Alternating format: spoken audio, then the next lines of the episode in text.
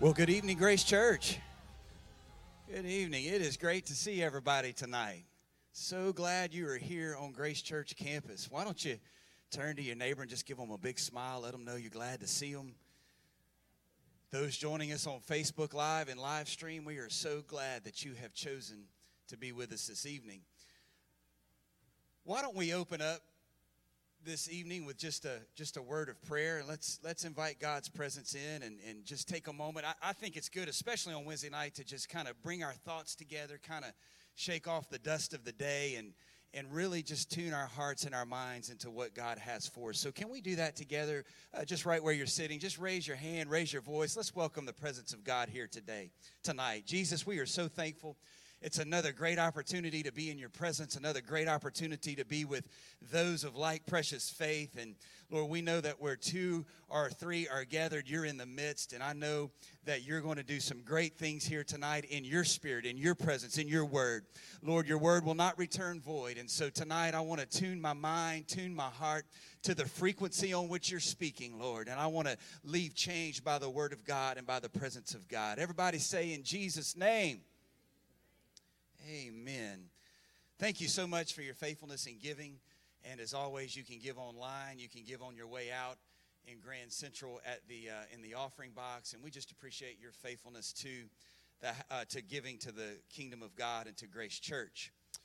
I want to remind all of our parents and our campers that pre-registration has begun online for youth camps. And uh, you know that you're going to go to youth camp. In the bitter end, most everybody or most all of our kids are going to go. So go ahead and register now. Don't put it off.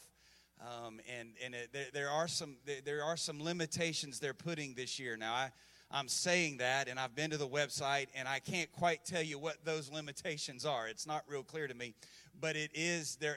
There is a limited amount of space available. I do know that it's probably not going to be uh, in terms of dorms and those kinds of things. It's not quite as much. Uh, liberty that they have this year as they have in times past. So you, you don't want to put it off, is my point. Please go online and register for youth camp. And then this coming weekend, actually starting tomorrow, men's conference, our, our men, if any of you can be a part of that, either all of it or a part of it, please go to the campgrounds in Tioga and be a part of men's conference. And then finally, this coming Sunday is graduation Sunday. We're looking forward to honoring all of our graduates. Um, I saw the list before church. We have quite a few that are graduating in this graduation cycle. And we're just proud of our graduates, and we're, we want to celebrate with you. So if you have not yet let us know, please do. Uh, really by tonight. I mean, we need to we need to have have your name if, if you haven't already given it to the church office by tonight. So let us know that. God bless you. God bless you. It is good to be in the house of the Lord, as I've said, and I've, I've meditated today some. I was on on the road doing a lot of driving today. And I just had an opportunity to, to really think about the love of God today. And that's a, that's a topic you've probably heard me mention several times. A lot of times I return to it. But I'm, I'm still overwhelmed by the love of God. I'm, I'm, not, I'm not tired of that subject. And I'm, I'm, I guess you could say I wake up every day in awe and overwhelmed by the love of God.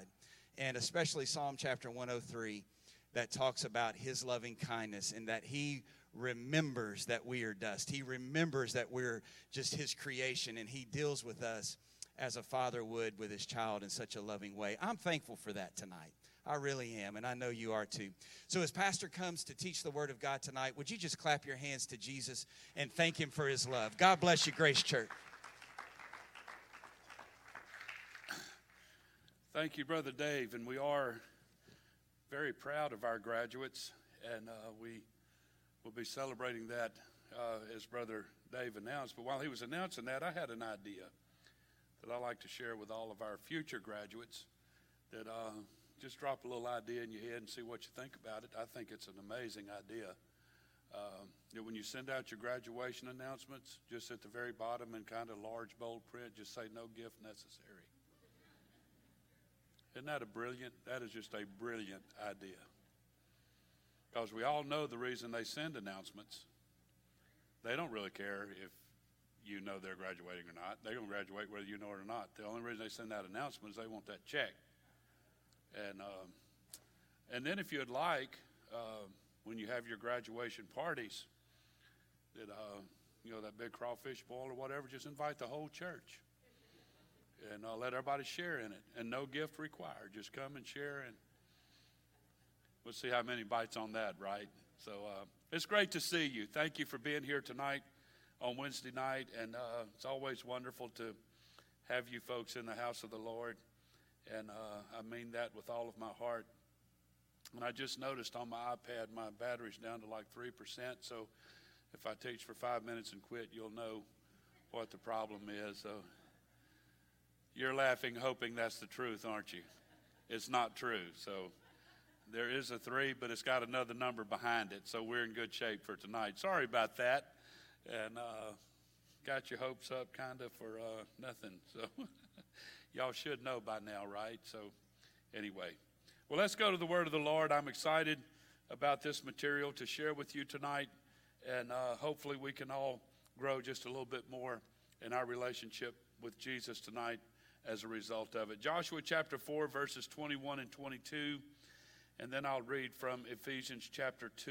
If you have your Bibles and would like to follow along, Joshua 4 21, and then Ephesians chapter 2, verse 20. And he spake unto the children of Israel, saying, When your children shall ask their fathers in time to come, saying, What mean these stones? These are the stones they took out of the Jordan River when they crossed. You remember that? And they took stones off the land and put them back in the river.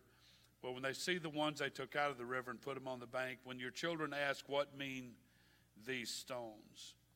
There had to be something different about those stones. Maybe it was the way they were stacked up. Uh, maybe it was their size. Maybe it was their shape. I don't know what it was. But there was something had to be different about them that a child would notice those stones in particular and say, What does this mean? There had to be something that would attract them to that.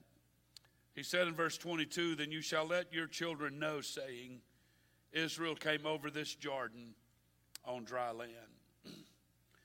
and then in Ephesians chapter 2, verse 20, the apostle said, And are built upon the foundation of the apostles and prophets, Jesus Christ himself being the chief cornerstone. My title tonight is very simple, but I want to talk to you for a little while about stones to build on. And I know a lot of you have, have shared with me in times past. The most recent would be Kelly.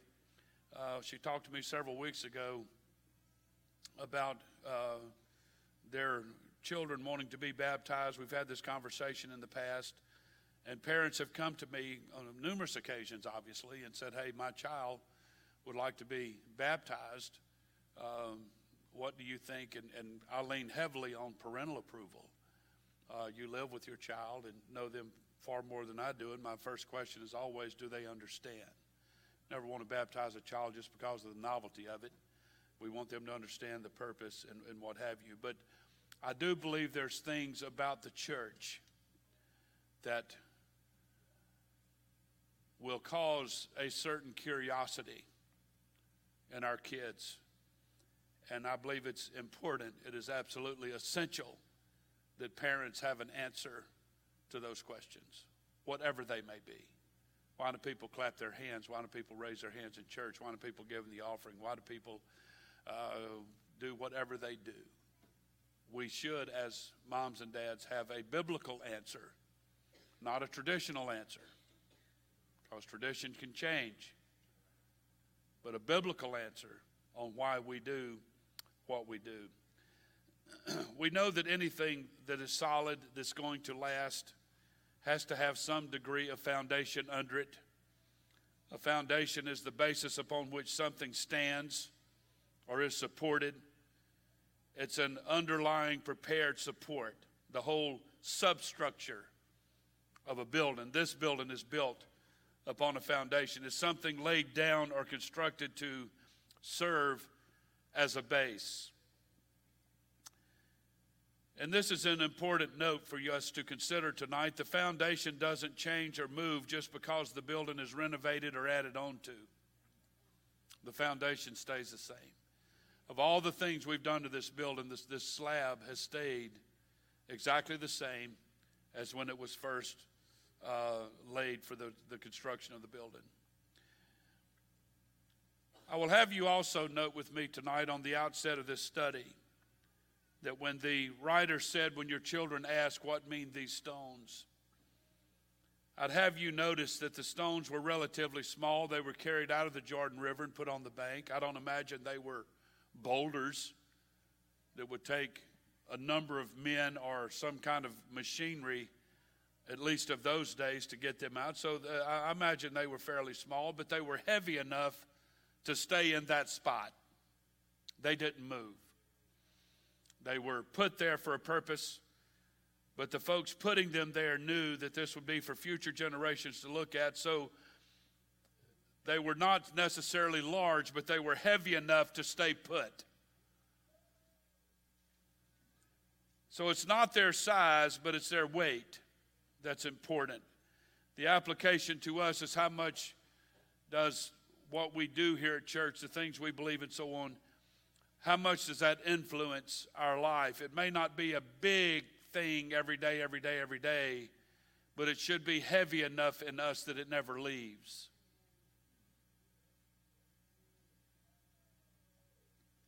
So it's not their size, it's the weight that was important.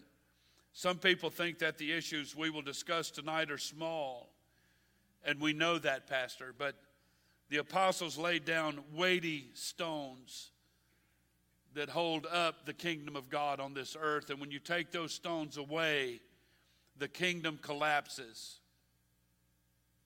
The structure becomes something else when you take the foundation out from underneath it. We all know, um, if you're sensitive enough at all to at least apostolic faith, apostolic doctrine, etc., that there are a number of preachers and saints over the past, even recent years, that's taken out the foundation of what they once believed. So there's a structure there, but it's not as strong, it's not as lasting. Um, it's lost its identity. My point tonight is we cannot remove, we cannot remove, not one of the foundation stones that the Bible has established that the kingdom of God, especially the church, is built on. We can't take any away.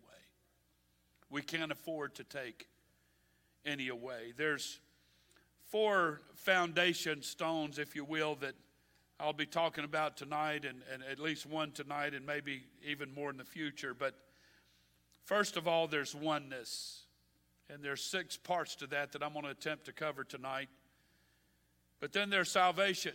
There's, there's foundational things under what we believe as far as salvation goes. The Bible teaches stewardship, tithing and giving, accountability, faithfulness, those kinds of things. You can't take that away. The Bible is very firm on these points. A worship is a foundation stone. If we didn't have our worship, who would we be? What would church even be like? What would our relationship with God be like if you took worship out of the equation? So I want to begin tonight just to say that we must build on, first of all, we must build on oneness. Everybody say oneness. All of we, all of us here tonight that truly are apostolic, we're going to default to the oneness of God. I'm going to come to that in a minute, but I want to begin tonight with oneness, and there's six facets of it that I will talk about tonight that's essential that it remains intact for the present day and future day of the church.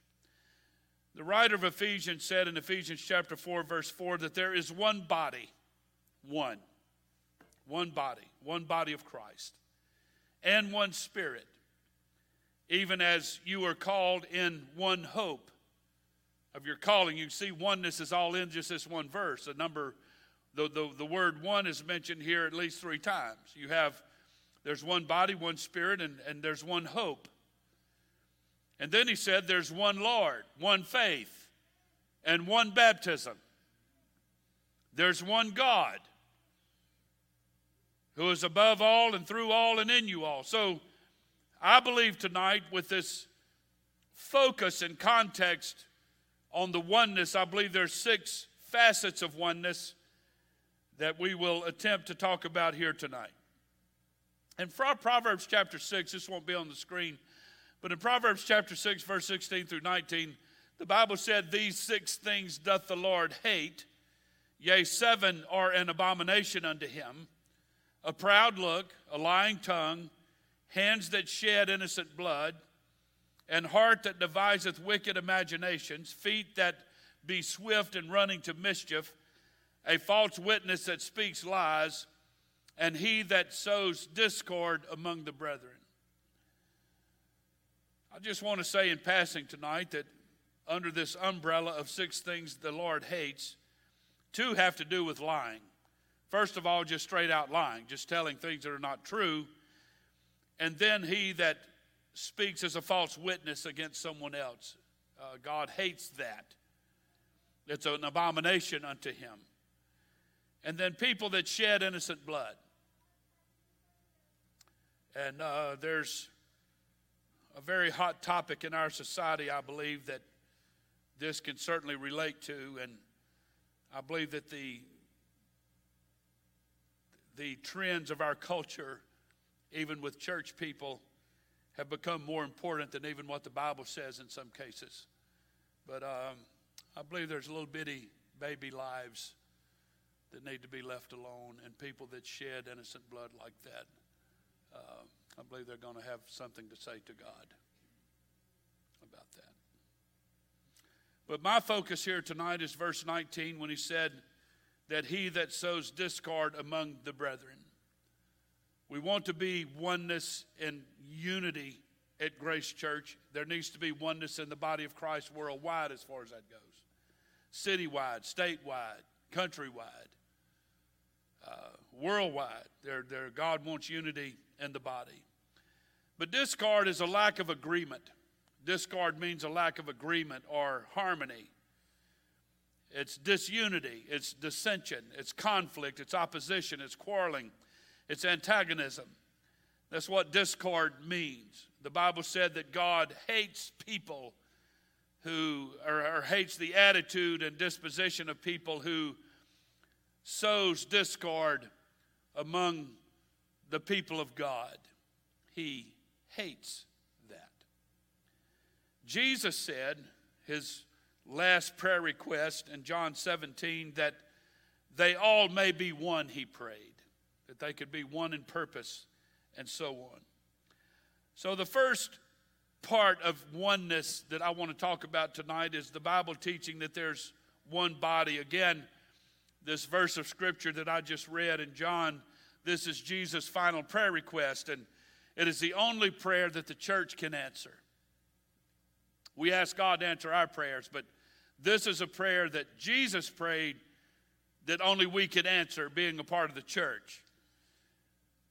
He prayed that there would be unity in the church, in the body of Christ. The church's greatest power lies in unity. What about prayer? Prayer is not as powerful as unified prayer. What about worship? Worship is not as powerful as unified worship, and you could take that and go on and on. We all know here tonight that at the Tower of Babel, absolute unity, and the Bible is very clear with this absolute unity made nothing impossible to humanity. Even God said that. Whatever they have purposed in their mind, they'll do it. So, how much more is this true when God's favor rests on his own people? When we are unified in the body of Christ. Notice with me here tonight unity does not mean uniformity. Bricks are uniform. The Egyptians had the children of Israel make bricks and there's an implication to that. I, I thought about it today in reference to Brother Ben's amazing sermon this past Sunday. If you were not here and have not heard that, it'd be worthwhile to go back and listen to that or watch that. But it didn't matter who you were as a Jew in Egypt during their time of bondage. It didn't matter who you were. It didn't matter what your relationship was in your family. You could be the daddy and the hub around which your family resolves revolves, but to the Egyptian people, and when you wake up every morning, you're still a slave. It didn't matter who you were, it didn't matter how old or young you were, it didn't matter what your talents were, what your giftings were, it didn't matter what you could produce, how much of it you could produce. None of that mattered. To Egyptians, you were an expendable slave. That's the brick concept. Everybody looked the same, everybody had the same identity. This is not what the Bible teaches. And, and God help me here tonight, but um, I grew up in a time in, in, in Pentecost where we took holiness and we wanted to take that concept of holiness and shove everybody into the same hole and say, this is what you have to look like, be like, dress like, act like, talk like, everything. I didn't mean to uh, drop such a powerful bomb here tonight. but I have seen some mighty, mighty, mighty powerful people in their relationship with Jesus who were new converts that didn't have all the holiness stuff down pat, that's accomplished far more for Jesus and his kingdom on this planet than old seasoned saints who were bitter and discontented but lived the perfect holy life. Anybody feel me? Now, I'm not submitting here tonight that we need to stay as new converts for all of our Christian life. And we should grow in our relationship with God, etc. But I don't believe that God intended for every Christian person to be exactly the same in every way. There needs to be unity in the church. But that doesn't mean uniformity. Bricks are uniform, stones are unique. They're all different. They serve the same purpose, but they're all different.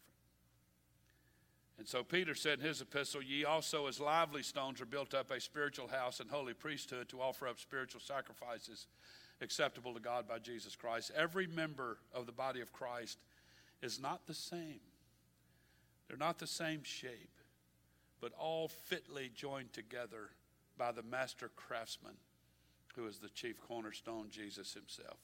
Jesus prayed his prayer for unity in the presence of his bickering, prestige seeking disciples. While they were thinking about position in the kingdom, he was thinking about unity. And if you people just get on board and quit worrying about position and influence and clout and who you are and what this is all about, and understand what it's really all about, and just unify with my purpose, your impact will go worldwide. You won't have to worry about influence if your attitude's right. You'll impact the right people at the right time if you have the right attitude. So Jesus, he, his prayer for unity was prayed in the presence of his bickering, prestige-seeking disciples. So how must they have felt? How should we feel if we are not honoring his request for unity? You, you can't believe in one God unless you honor his body because there's one body of Christ. Paul said in 1 Corinthians 12 13, For by one Spirit, one, we're all baptized into one body, whether we be Jews or Gentiles, whether we be bond or free, and have all made to drink into one Spirit. Paul said in Ephesians chapter 2, For through him we both have access by one Spirit. There's a oneness, a unity that needs to be in the body of Christ. So, Paul mentioned one Spirit, so let's talk about that.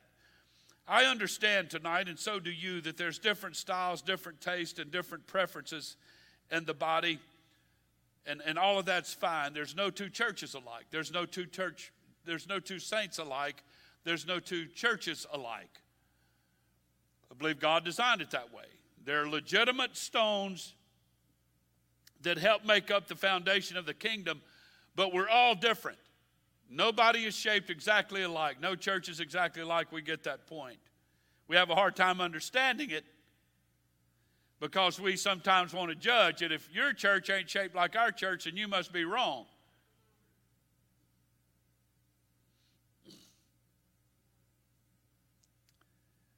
But what the Bible emphasizes is that the, the, the body is one, the, the church body is one, It should be one body, and there should be one spirit in that body. So there can be different styles, different tastes, different preferences in the body, but there's still one spirit. It is God's spirit.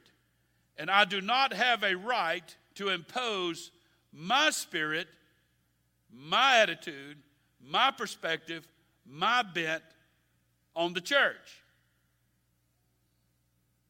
Our attitude needs to comply with the teaching of the Word of God. Y'all are looking at me. I didn't come to church for this tonight, or uh, Pastor. You know, well, God's Spirit is the most powerful force in the universe, but He has made His will and desires subject to the will and desires of man where the church is concerned. He's I love the old fable when Jesus ascended after the, the, the, the crucifixion and resurrection and whatnot. The, the, the angels ask him, Well, Jesus, what are you going to do if your plan doesn't work? He said, I have no other plan. He put his plan in the hands of man, and he has no other plan. If, if man don't do it, then it's not going to get done. But God knew that every man, every preacher, every teacher, every apostle, everybody, everybody's going to have do it a little bit different. But as long as it gets people into the kingdom where they belong, then God's happy with that. And that's where we need to maybe not judge so harshly sometimes. But bottom line, the spirit that needs to be in the church, that must be in the church, is the spirit, the attitude, the disposition, the perspective of Christ. And that's what we take on when we become a child of God. We take on His demeanor. We are Christians, Christ like. Is that Sister Dean sitting back there? I think I heard her voice. It is great to see you. It's been a long time. She's been through a lot of things. And it's great to see you tonight. It's good to see you. I heard her voice. The psalmist said in Psalm 78, verse 61, and delivered his strength into captivity and his glory into the enemy's hand. So God puts his will and purpose in the hands of man. And this is where God has issues sometimes with his will versus our will. I'll illustrate it this way when a father wrestles with his child, he doesn't hurt the child, he doesn't cripple the child, but he just restrains his strength have a what I think is a hilarious story. I used to really enjoy wrestling with my son Marcus. We we did it a lot growing up.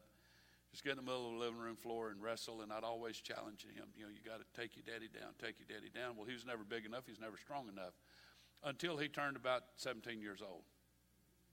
We had a little above ground swimming pool in our backyard, and he and I were in it, and I picked a fight with him. And we were wrestling, and just like that, he baptized me in that pool. And I said, Okay, I ain't fighting with you no more. I mean, once you know you can take pop down, it's the games are over here now. But I convinced him it was just a fluke, boy. You'll never do that again. And he hasn't. I think I've still got him convinced that I can still take him down if I wanted to. I think I've got him convinced of it, I'm pretty sure. But when we would wrestle, the point is, is I, I never wanted to hurt him. I wanted to restrain his strength, to know that I wanted him to know that I was still the most powerful. And, and when we have an attitude or a bent that's against God or against the Word of God, he will oftentimes, his, his spirit will wrestle with us, not to hurt us, but to show that his will and his way is more powerful and it's the right way. And I think we sometimes misjudge God when we have those moments with him. Our strength is made into weakness. Remember when Paul said that when you're weak is when you're strong? It's because you're submitted. It's because you're in submission to the will and purpose of God. I hope everybody hears this right now. He wrestles with us and kind of puts us on the floor, flat on our back, and says, Now, Give me the magic password and I'll let you up. He don't say that, but hope you get the point. You do what I want you to do, and I'll let you up. And if you'll do what I want you to do, I'll make you the most powerful person there is because I'll back you up in everything that you do. So sometimes He makes our strength look like weakness. So we'll take on His will and purpose in our life and do what He wants us to do. We all need to understand tonight that the world will believe in Him when they can believe in us. And if they don't see Jesus in us, if they don't see the Spirit of God in us, then they're not going to believe in God. Um, disunity. We know this. We, a lot of you know this from the history of other churches and, and, and people and all of that. But disunity cost us our credibility in our culture, and our society, because the world already sees a lot of that. Our cities are not lost because the devil's power is greater than God's. It's because we expend our energies on self promotion instead of self sacrifice, and we cannot pray, Thy kingdom come, until we pray, My kingdom go. Servanthood, submission is the true spirit of Christianity. It is. Jesus became a servant and submitted to the cross. He did. He had to submit. He asked, Do I have to do this? But he said, Nevertheless, not my will, but thine be done. He submitted to that. Is it fun? Is it amazing? Is it glorious? No. But Jesus prayed that night in the garden as much as he prayed, Thy kingdom have come. He said, I want my kingdom to go as well. Servanthood is the true spirit of Christianity, and it is a magnet that attracts people, but that magnet has an opposite pole that repels. I'll submit to you tonight that temptation has killed its thousands, but disunity in the church has killed its ten thousands. Yes, it has. And babies die easiest in a fight. No one has ever left the church because of God. They haven't. God's reputation can be ruined because of his children. So, can you overlook your personal preferences so that the God's kingdom can, can go forward, so that God's kingdom can move forward? Paul said in Romans that thou makest thy boast of the law, through breaking the law, dishonoreth thou thy God. For the name of God is blasphemed among the Gentiles through you, he said, through the church. Gandhi said, I would have become a Christian if it were not for observing Christians. It's interesting to me that in the New Testament, tithes is mentioned 24 times, offerings is mentioned 265 times, fasting is mentioned over 100 times, prayer is mentioned over 100 times, but together is mentioned 484 times. God wants unity in the church, He wants unity in His body, and He wants us to understand there's one Spirit. There's one Spirit. It's important, folks, that we have the Spirit of Christ, not just in our church, but in our heart. The third thing, and I'll, I'll stop with this point tonight. I'll not have time to go through all six. But there's one hope. There's one hope. Um, all day today, I've had the song that our worship team sings. It's a prayer to God, a thanksgiving to God. Everyone say it that says, You keep hope alive. Hope in the morning, hope in the evening. You keep hope alive. He does that. Paul said if we had only hope in this life, we'd be of all men. If, if we knew that everything just stopped right here, we'd be of all men most miserable. If there's a hope beyond this life, beyond this world. Hope is to is to desire with expectation of fulfillment. That's what hope means. Is to desire with expectation of fulfillment, the assurance that what one longs for will happen. Trust or reliance. And as as pastor, particularly as pastor, hope is one of my anchors. It, it, it, it, always has been. I always hope that things are going to be better, that the church is going to be better, that people are going to be better. I have a lot of hope here tonight, and folks at Grace Church that where so many have done well, you hope that they can do even better. It's hope, hope. It's, a, it's an anchor. Paul said, For the hope which is laid up for you in heaven whereof you've heard before in the word of the truth of the gospel. What if heaven didn't exist? What if there was not that promise? What if there was not that anchor that we can hold on to? What if, what if heaven wasn't real? What if it was never mentioned? What if it was real but God didn't bother to tell anybody about it? I believe heaven does exist, and I plan to be there one day. I go through moments and I stagger at moments in my own personal ability to stay right with God for five minutes long enough that if the rapture took place, I might go in it. I didn't hear from Sister Murphy yesterday for about three or four hours. I didn't hear from Casey in about three or four hours, and I started to get worried. Surely something would pop up on the phone that millions of people are missing. But I believe in that heavenly place, and I believe that's the great hope of the child of God. And I want to say to everybody here tonight, and I, I know everybody knows this, but if you miss out on it, the options aren't good. And I believe in that too. I believe hell is still hot. It's a pit of fire. It's going to be horrible. And it's not just the fire, it's the people you're there with. Ain't nobody in hell going to be happy.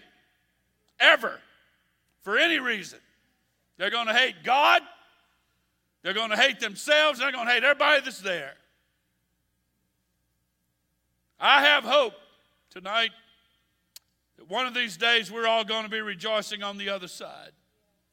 The Bible said, To whom God would make known what is the riches of his glory of this mystery among the Gentiles, which Christ in you is the hope of glory. Titus 3 7, that being justified by his grace, we should be made heirs according to the hope of eternal life. The Bible said, looking for that blessed hope and the glorious appearing of the great God and our Savior Jesus Christ. The writer of Hebrews said, Which hope we have is an anchor of the soul, both sure and steadfast. We have hope. I love the songwriter that wrote, I have hope when trouble comes my way. Doesn't matter what happened, my hope tonight, no matter what I hope for here, there's a greater hope that's somewhere else. No matter how bad things get here on earth, Christian people have a hope beyond this life. It is an anchor when things get stormy. Last year, through all of that stuff, I still had hope. I don't want to sound morbid, neither do I want to sound like a hero, but if I were to get COVID and I did, if I got it and died, I'd be the winner. I would. Heaven is a real place. But it is not in the least like this place. The best way to describe heaven is by contrast to earth. No more night, no more curse, no more death, no more tears or pain. Elder G.T. Haywood wrote the New Jerusalem's walls, according to his research, are 212 feet thick and 1,500 miles high. The city would reach all the way from Maine to Florida and from the Atlantic Ocean to the state of Colorado. If the main avenues were a mile apart and a mile above one another, there would be no less than 8 million avenues in heaven. If heaven contained rooms, each one of them one mile cube, it would contain 3 billion 375 million of them. If we started with the time of Adam and spent one hour in each room, we would by now have visited less than a quarter of the rooms in heaven. So let me submit to you tonight that atheism teaches that there is no God and thus no heaven. That's not hope. Reincarnation teaches us that our life will be recycled into some higher or lower form of existence the next time around on this planet, that's not hope. Mormonism teaches that if we will live, that teaches us that we live forever as gods with hundreds of spirit wives. if you're a man tonight, that's not hope. Sorry, ladies. The Bible offers only one real hope. And I, John, saw the holy city, New Jerusalem, coming down from God out of heaven, prepared as a bride adorned for her husband. And I heard a great voice out of heaven saying, Behold, the tabernacle of God is with men, and he will dwell with them, and they shall be his people, and God himself shall be with them, and being their God. Seeing Jesus face to face someday is my reason to keep running this Christian race. John said in his epistle that we're going to see him as he is. What a day. What are you going to do? Have you ever thought about it? Have you ever tried to get some thought or something in your head that says, well, when I see him face to face, this is what I'm going to do? I don't believe any of us have a clue. We're going to be mystified, and it's going to be a very amazing moment. But under this massive umbrella of oneness, there has to be oneness in the body. There has to be oneness in our spirit that all connects back with the Word of God and the Spirit of God. And I can't accentuate that hard enough. And then our hearts tonight is one hope, one hope. If you're hoping for something else, maybe you're in the wrong place. If you believe in a different kind of eternity, maybe you're in the wrong place. Because this church teaches that our ultimate hope is to be in heaven with the Lord Jesus Christ one day. That's where we're headed. That's what we're trying to achieve here tonight. And I've said it many times and I'll say it again, but heaven's going to be cheap at any price. People say, well, it just, you know, there's too much into this church stuff and can and can't do this and can and can't do that and all that. Look, I'm convinced tonight if God wanted me to stand on my head and gargle peanut butter and stack greasy BBs, I'd give it my best shot if that's what it took to go to heaven because it'd be worth it. Y'all try not to get a mental image of that. but I would certainly be willing to give it a shot.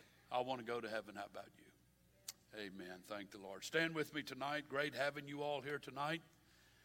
And uh, if you're sowing discord, stop it. If you're lying, stop it. If you have a bent out of shape attitude, have a good pray through experience over it and, and submit yourself back to the will of God. And if you do that, then heaven can become your hope again. Amen. Everybody said amen. Walk around in fellowship with somebody if you feel comfortable to do that. And uh, we'll look forward to seeing you this coming Sunday back in the house of the Lord. God bless you tonight. You're dismissed in Jesus' name.